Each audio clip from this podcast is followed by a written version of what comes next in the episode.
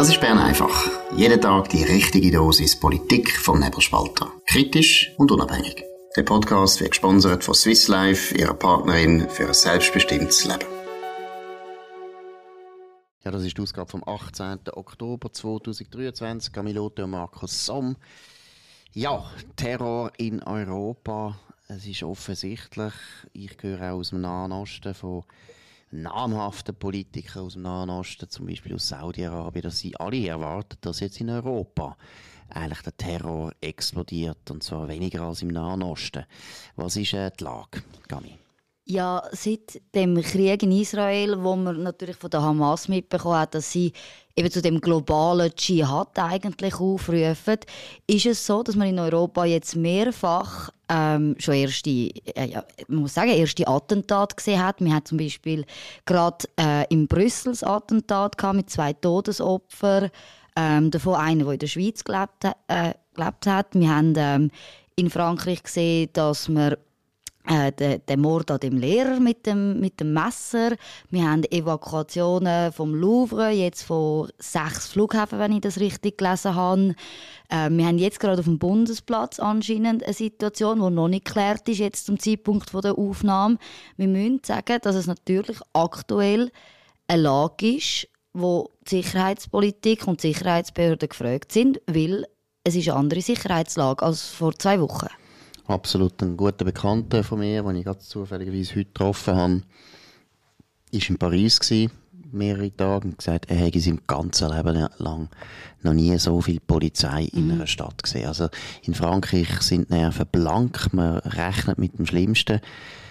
Ja, irgendwie muss man schon sagen, es ist eine ganz, ganz traurige Bilanz von einer Immigrationspolitik, die jetzt seit 30, 40, fast 50 Jahren läuft und wo so viele Leute immer wieder darauf hingewiesen haben, mhm. dass es nicht gut ist. Weil, was man auch mal muss sagen ist, oder, alle die Täter, alle die Attacken, ja, es ist ethnisch. Es tut mir leid, es ist ethnisch. Es sind nicht Thais, es sind nicht Inder, es sind nicht Leute aus den Fidschi-Inseln, es sind nicht Australien, wo andere Leute gehen, gehen umbringen. Es sind immer Leute aus dem arabischen Raum. Und meistens fast immer religiös sind es Muslim. Und ich meine, wir haben jetzt seit Jahren tut man auf das hinweisen.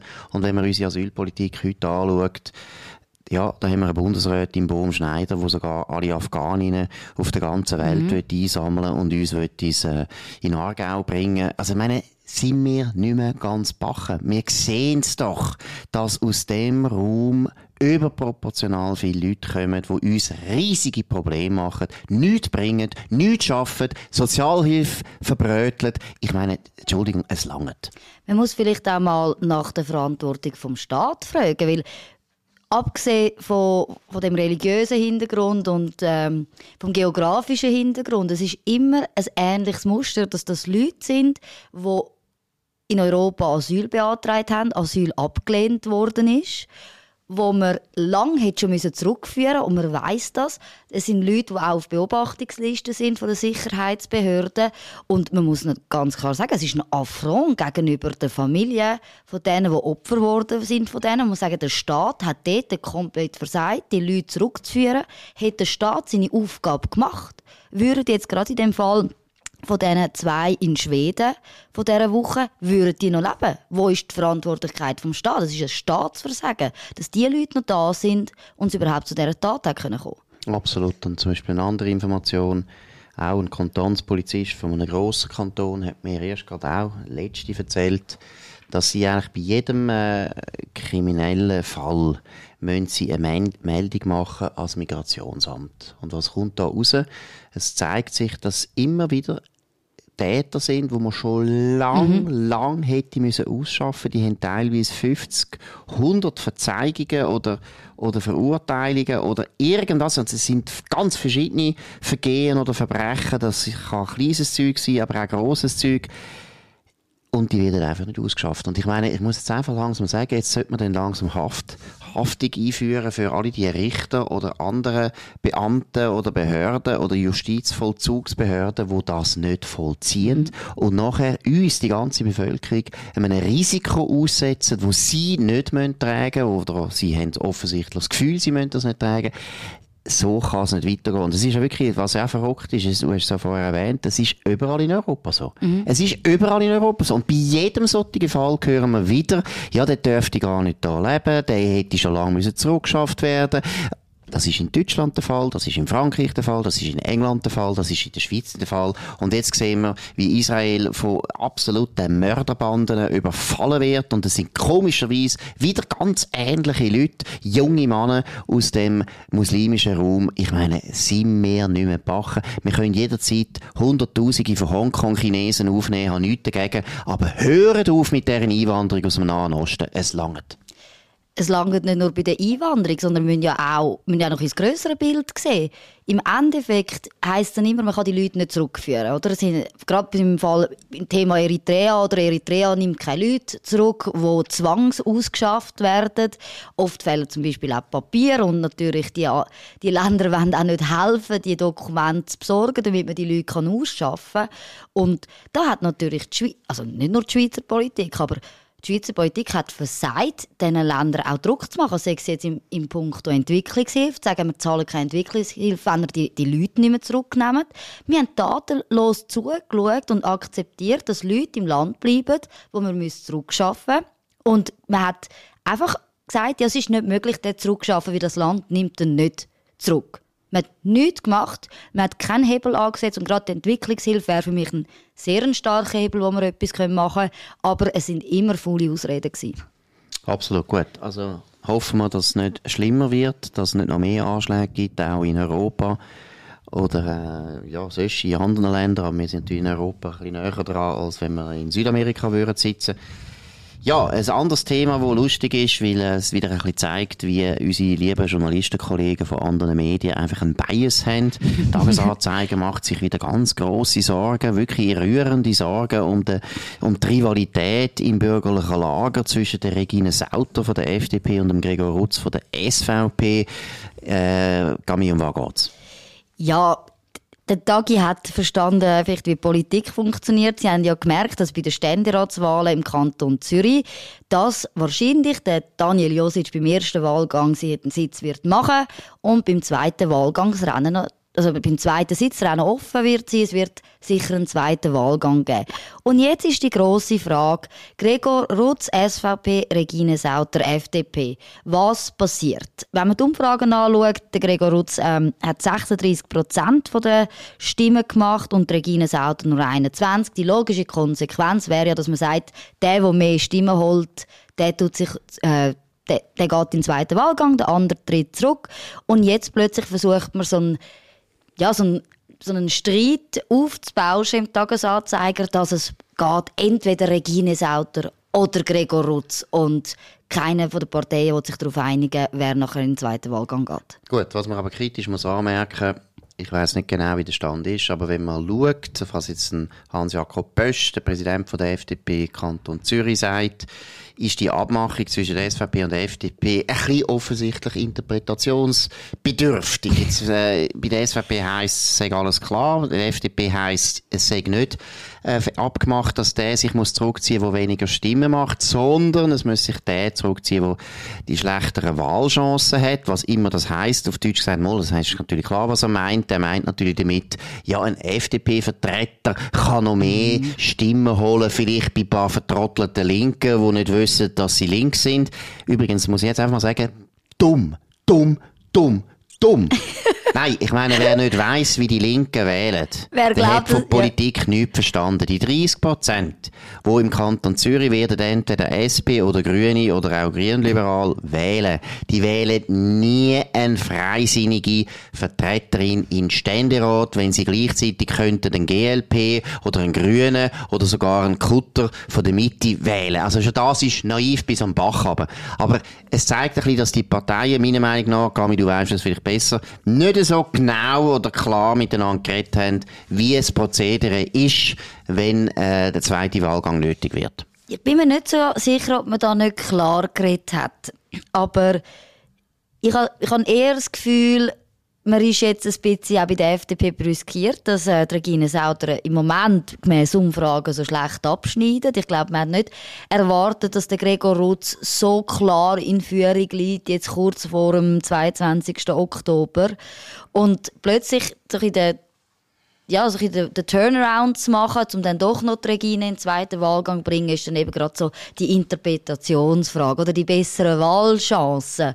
Dass das dann halt nicht heisst, mehr Stimmen, sondern eben in welcher Konstellation könnte man den Sitz noch holen.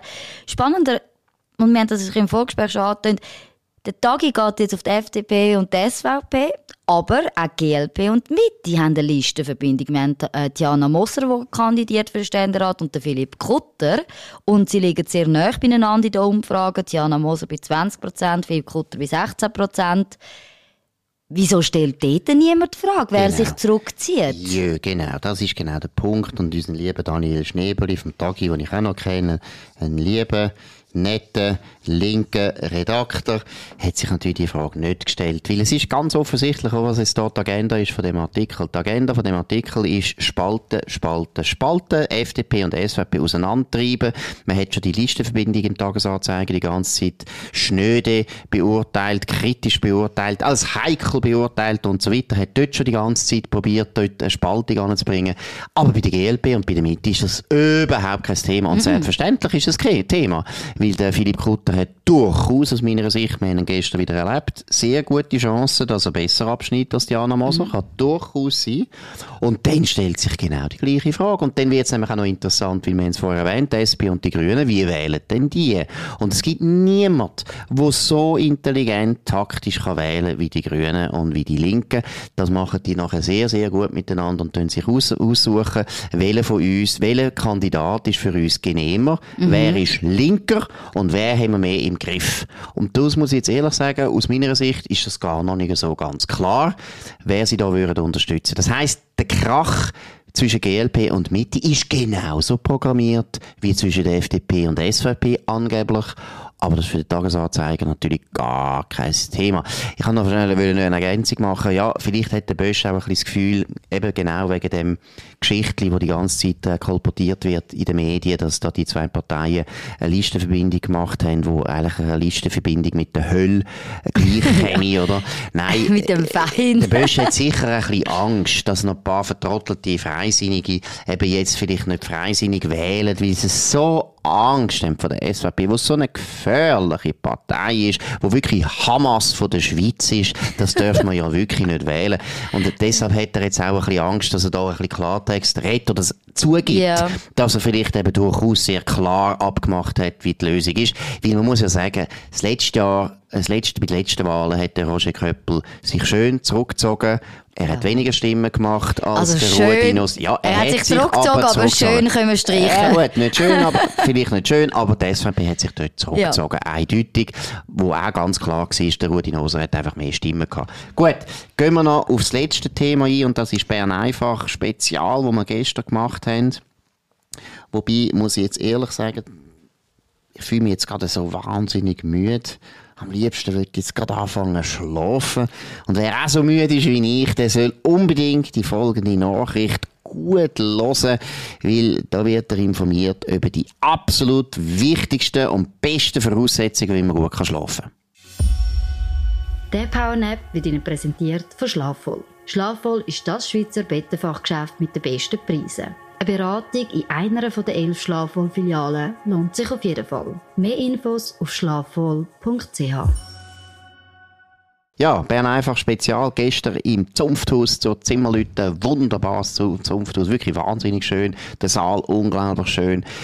Ganz eine gute Stimmung, eine anregende Diskussion zwischen Regina Sauter, Gregor Rutz und Philipp Kutter, drei bürgerliche Kandidaten für den Ständerat vom Kanton Zürich.